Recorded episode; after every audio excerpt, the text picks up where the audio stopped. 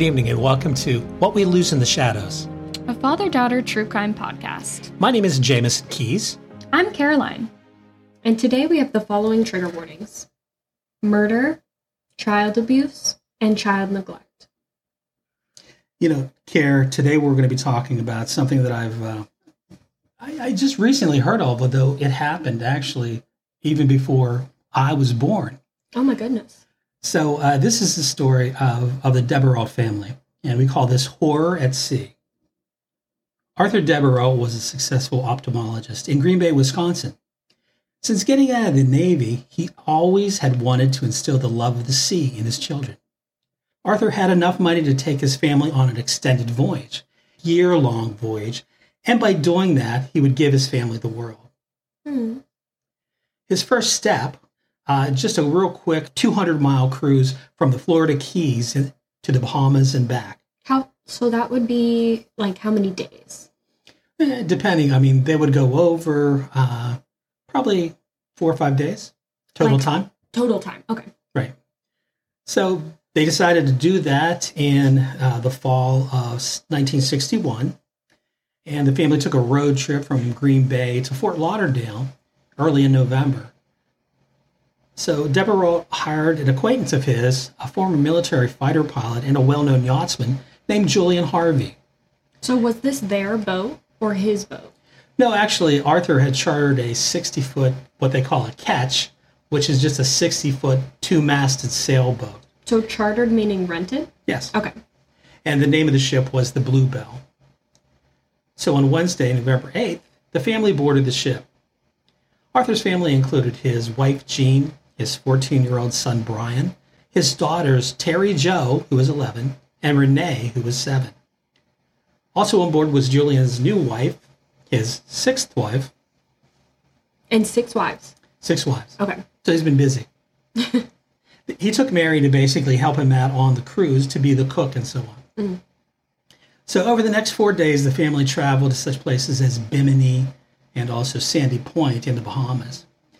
Yeah, and it was great. They wandered the beaches, they swam, they learned how to snorkel. The kids were having a blast.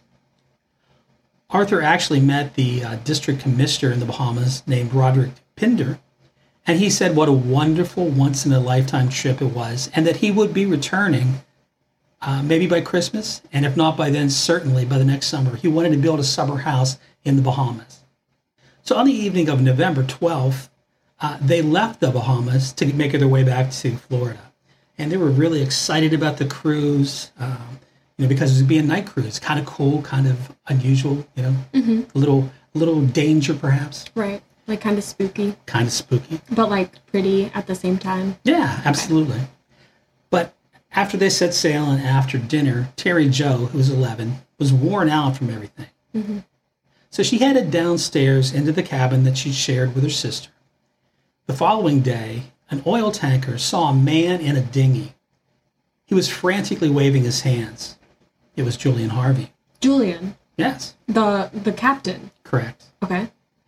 He had Arthur's daughter, Renee, in the boat with him.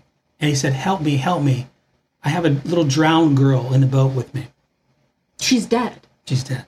Uh, and how old was she? Seven. Oh my god. He told the crew uh, of the ship and later the Coast Guard that the ship was sunk by a squall or a rogue wave, and the wave snapped the mast in half, and the secondary mast had also fallen, crushed the cockpit of the boat, and started a fire. And the damage was just too much for the ship to bear, and everyone on board but him had gone down with the vessel. And he brought one little girl's body with him. Exactly. So you're thinking kind of what the Coast Guard was thinking. They thought there was some things wrong with that story. The weather, um, even though it's 1961, it was nowhere near the you know, advanced features we have now. But the weather just didn't seem to fit with what he said had happened. Okay. So he's he's saying like there was this rogue wave and like the guy's like I don't think that was around this area like there wasn't a rogue wave that I heard about that kind of thing. So you can't even to this day. It's very hard to catch a rogue wave, right? To try to can try to predict it and that kind of thing. But at that point in time, it was impossible. Okay. Oh, so he didn't know, He didn't know. but it just wasn't very like choppy at sea. Well, Is what that's saying? the bone of contention. They were saying Okay. it really shouldn't have been all that choppy. Maybe there was a little light drizzle last night, but certainly not a squall, Yeah. And Okay. certainly not a typhoon or a, a rogue wave or anything like that. Harvey seemed, you know, pretty nervous as the Coast Guard was talking to him, but eh, you know, he had just lost his wife and a family of five that he had been responsible for had disappeared. I just don't second- understand why he brought the little girl with him. That just seems really weird. Like I- it's like, look, look, see, she did die. Like it's Right. really creepy. maybe to substantiate a story that he tried to save them. I know, but like, I don't know. That just seems, I don't know. Anyways, it's not his daughter either, so it's really weird. Right. I think she was more of just a prop Ew, for him. That's disturbing. During the second day of interrogation by the Coast Guard, an officer came running into the room and yelling, They found a second survivor. Now, Harvey immediately began to sweat heavily, Oh my god. and he said, Oh my God. And then he thought, knew what he said. He said, What wonderful news. Harvey said he was feeling very emotional and very fatigued and asked if he could pick up the discussion the following morning. Harvey then proceeded to check into the Sandman Motel not too far from the base. The morning after that, the housekeeper went to clean his room and they found Harvey dead. Oh my god. He had slashed his wrists. So, the Sandman, that's in Florida? yes. Okay. So Terry Jo did have a wonderful vacation on that fateful November. She and her family did have the trip of a lifetime, as her father had called it. She's the 11 year old daughter? Correct. Okay. On the night of the 12th, Terry Jo was tired and she fell asleep in her bunk. She was awoken sometime later by the sound of screaming, and not just your typical screaming, but the screaming of someone who is in pain or in Ooh. torture or in fear for their life. She heard her, Bri- her brother Brian yelling, Daddy, help! Following the sound, there were a lot of noise on the deck and running feet above. Terry Jo, tentatively, she crept out of her cabin, but when she got to the galley that wasn't far from the sleeping berths, she saw a horrible sight. Her mother and brother were lying on the floor of the kitchen, both dead, both in pools of blood. Oh my god. That's so traumatic. Her heart was pounding, and she rushed up the stairs to the deck, and she was met there by Captain Harvey. She asked what was happening, and he struck her in the face, pushed her down the stairs, and said, Get back down there. Oh!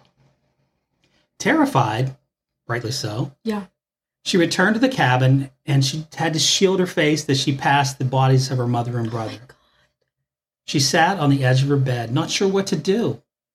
Suddenly, she noticed there was water seeping into the cabin under the door. She could also smell oil in the water. So she pulled her feet up and sat there and sat there. But when the water level reached the mattress and started to float it, she realized the boat was sinking. So she crept back and returned to the deck. She found Harvey lowering the dinghy and the life raft into the water. She asked, Are we sinking? And he said, Yes. And he thrust a rope into her hands and said, Hold this.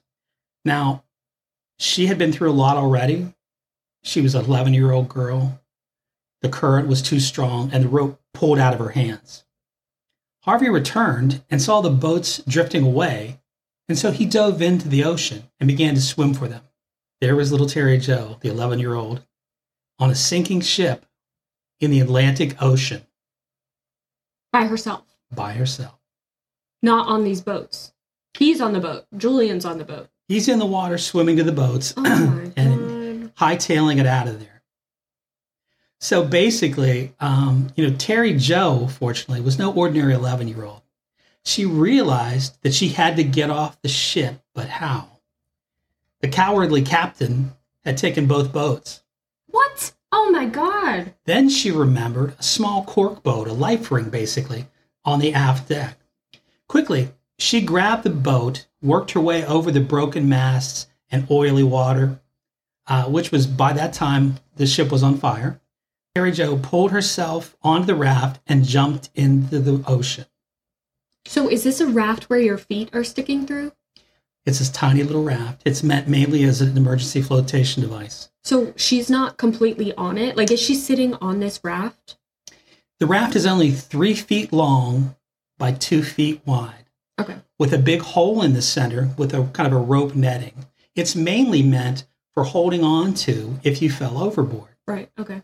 Now, what she didn't know was there's still a rope attached to the end. Mhm. Suddenly, Terry and the raft began to be pulled toward the boat and underwater. Oh my god. Frantically, she dug her nails while underwater into the rope, into the knots, and tried to work the knots. Finally, she was able to get free just as the boat, with her whole family aboard, sank beneath the black water. What a survivor. This little girl was like I I just that is amazing. Wow. So Terry Jo was completely alone in the Atlantic in the dark. In a life raft. Not even a life raft. She couldn't completely get out of the water. Oh my god. She was wet, she was cold, and she found herself being lifted by these huge black giant waves. Very little light. Ships passed her in the dark, and she cried out to the ships, but they couldn't hear her. The following day, the sun rose, and she thought that was a blessing because she finally started, stopped shivering and started to warm up. But that welcome sunlight soon became her adversary as it burned her skin. G- This is like the worst thing I've ever heard. Well, maybe not the worst thing I've ever heard, but it's pretty terrible. Because she's terrible. 11. 11 she's seen old. her family like die, probably murdered. She's been punched in the face by a grown man, thrown down the steps, probably has injuries, maybe contusions from that, traumatized. She knows or maybe assumes that Julian did this on purpose. And then she's floating overnight by herself, shivering, freezing, probably thinking about sharks and all the other like dangerous things that come with the ocean by herself at 11 in the Atlantic process- Ocean. right trying to process the trauma that she just witnessed and then sun comes she's happy and then it starts to burn her and she has nowhere to hide Exactly. You know, in fact, uh, she kept her eyes closed because the shimmering light on the water made her dizzy. She couldn't lie down because the raft was so small. So she sat there on the side with her feet dangling in the water. And these little thing called parrotfish, they kept coming up and biting her on the foot. oh what is a parrotfish Just a little, uh, you know, not a little, maybe about seven eight inches something like that. oh my god So they came up and they would bite her on the foot. Now she's they thought she was like food Right. So she tried to, you know, splash them away, but then she realized, my gosh, I don't want to get too much attention. Or some bigger fish might actually come. this is insane. And, and so it went for four days. four days she was out there. No food no water. No food, no water, Being no protection from the elements, sitting upright. She not actually, sleeping. Not sleeping. yeah. Oh she actually she, she did once fall asleep and she toppled into the water. And then she had to scramble back on the on the raft. So for those that period of time she stayed awake um, the one thing she had said was the one thing that gave her hope she prayed uh, but there were a pod of dolphins that kind of came up and, and kind of encircled her um, and she felt safer they they circled around they were her. kind of around her and kind of so she didn't feel alone You know, I just think dolphins are like the best thing that ever happened Yeah. to us because they they seem so kind to humans, and it's really interesting. Like absolutely they're better to humans than we are to each other. than humans are yeah. So, but now on the fourth day, there was a Greek freighter called the Captain Theo, and it was en route from Antwerp to Houston. The second officer, and I'm going to screw up this name, but I'm going to try it anyways, named Nicholas Bakadakis. He was the second officer, and he was scanning the ocean ahead with a pair of binoculars. And he saw in the distance these waves and these white caps that were breaking all over the place. Uh, and after a few minutes, he noticed there was one white cap that wasn't dissipating. Terry Jo's little boat was also white. Oh. Uh, it was Terry Jo. She was very near death. She was suffering from sunburn, dehydration, heat stroke, and she had a temperature of 105 degrees. Oh my god. The crew frantically tried to save Jerry, Terry Jo. They gave her water and orange juice. They sponged away the salt from her skin and they put her into a cool uh, place inside the ship. hmm Uh, she basically, they also put Vaseline on her lips because her lips were just so terribly, terribly torn up from the sun. Mm-hmm. But most importantly, called the United States Coast Guard. She told them her name and about the sinking of the Bluebelle, then she passed out. The Coast Guard leapt directly into action immediately, sending a helicopter that landed on the ship and took her back to Florida to a hospital. Thank God. At the hospital, the doctors found Terry Jo in a coma, Oh my gosh. suffering from exposure and extreme dehydration. It's amazing that she survived that and like kept herself awake until she knew like okay, it's now out of my hands and I can actually rest. Right. And that's when she fell into a coma because she was probably just running on adrenaline the entire time. Yeah, absolutely. And one doctor would later say that she was mere hours from death. Oh my gosh, I'm so glad that that boat saw her and like didn't second guess themselves like, "Oh, it's probably just trash in the ocean." Like, So miraculously, Terry Jo rebounds after a few days, and she's able to tell the Coast Guard officials the terrible tale. Oh. She wasn't sure why Captain Harvey and Captain, uh, we'll just just call him Harvey, uh, didn't kill her. He killed her entire family, but left her alive. But well, maybe the worthless psychopath had had his fill of killing, or maybe he just thought, why bother? I'm going to take both boats with me so there's no survivors. She'll definitely drown. He hadn't considered that this little girl was a fighter. definitely. This little girl was tougher than anyone he'd probably ever met. Mhm. So let's talk a little bit about this guy. Harvey was actually, you know, he was a decorated World War II veteran. He was Wow. a Korean War pilot. But since he left the military, he'd had difficulty heading on to any job for any length of time. And he had serious financial problems. He had recently bought a double indemnity insurance policy for his wife just a few months before their marriage. Meaning life insurance? Double indemnity basically means that whatever the face amount of the policy is, in this case it was $20,000, would double to $40,000 if she died accidentally. He killed his wife for $40,000. Yeah, but understand at that point in time in 1961, $40,000 was more like $300,000 today. That's still so little. Like, I, people will literally kill people over nothing, I swear. It's so sad. it is. It absolutely That's is. horrible. Ugh. Just one month prior to the Duval uh, family chartering the Bluebelle, Harvey uh, had been hired by the vessel's owner, a gentleman by the name of Harold Pegg, to take tourists to the sea, uh, you know, on different cruises. For that, he was paid uh, $300 a month, and he got to live on the boat for free. It was probably at that point that Harvey kind of formulated this plan. He was having financial problems. He was newly married. For the he- sixth time. Maybe he formulated the plan to get rid of his wife at that point. Wow. And that's exactly the conclusion that uh, that the Coast Guard and the FBI had reached. They thought that uh, Harvey had planned to kill his wife, collect the twenty thousand dollars plus the double indemnity, uh, which would yield him, you know, insurance sum, you know, a tidy little sum when they settled. So that's the only reason he did it. The family was literally just collateral damage. Yes, Oh my god. They, like, they're. I mean, I'm not saying he obviously should not have killed his wife, but like, he killed an entire family, didn't even care, just so he could kill his. Like, what? Oh. psychopath. So what they think is that Harvey had planned to kill his wife and dump her over the side and say that she had fallen over sometime in the night. But he didn't count on Mary fighting back.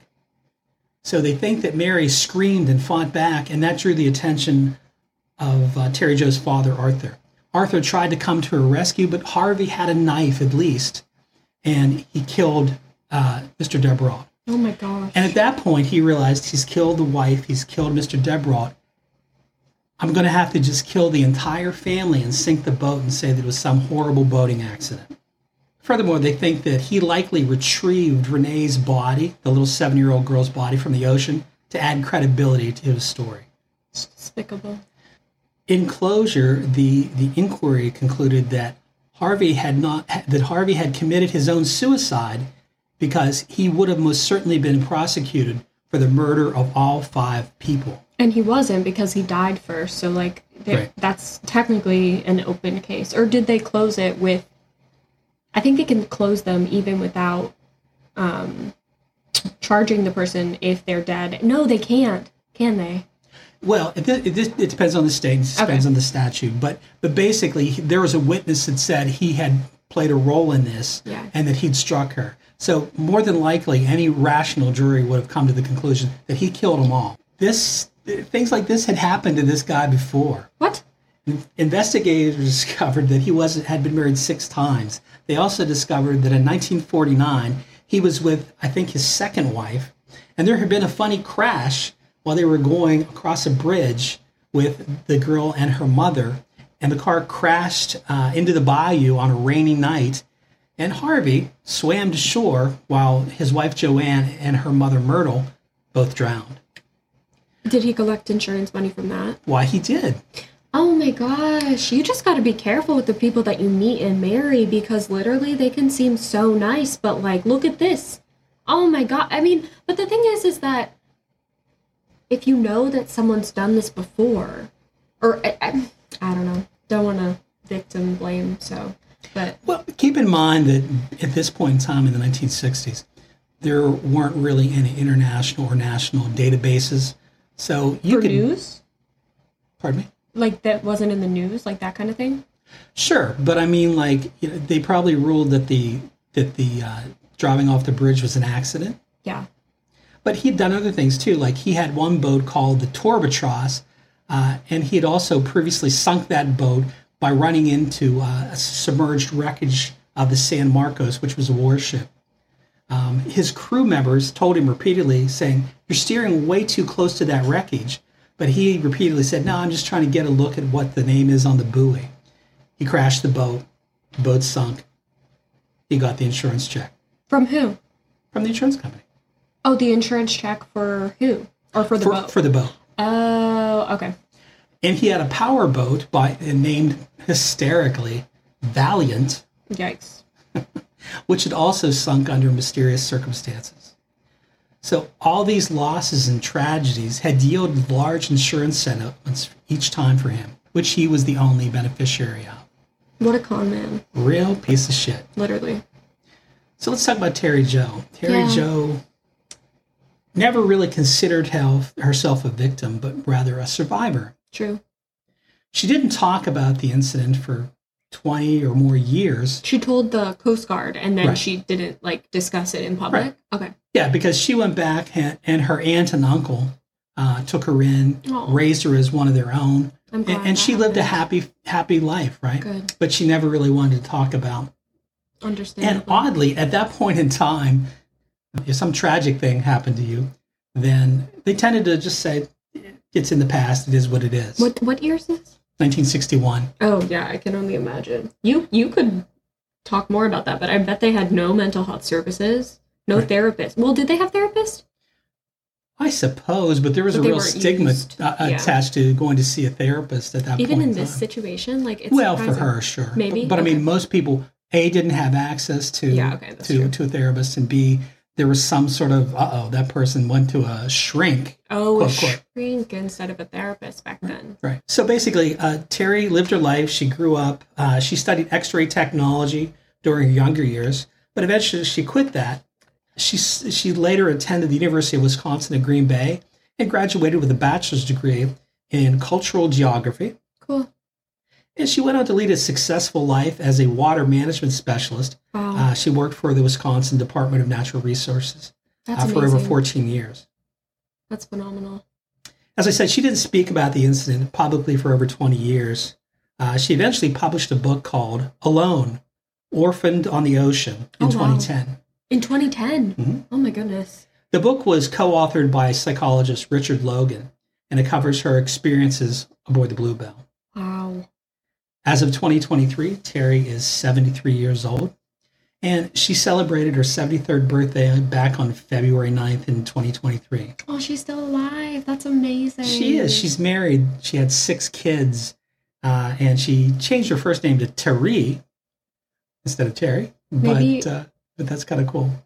It's just another one of those stories of some psychotic person deciding to do something for gain. literally But in this case, this is a great. This is a happy ending. She survived. somewhat of a happy ending. Somewhat of a happy ending. Yeah. But she survived and She she survived. thrived. Yeah, definitely. And that is the story of Terry Jo. Follow the show on whatever streaming site you're listening on.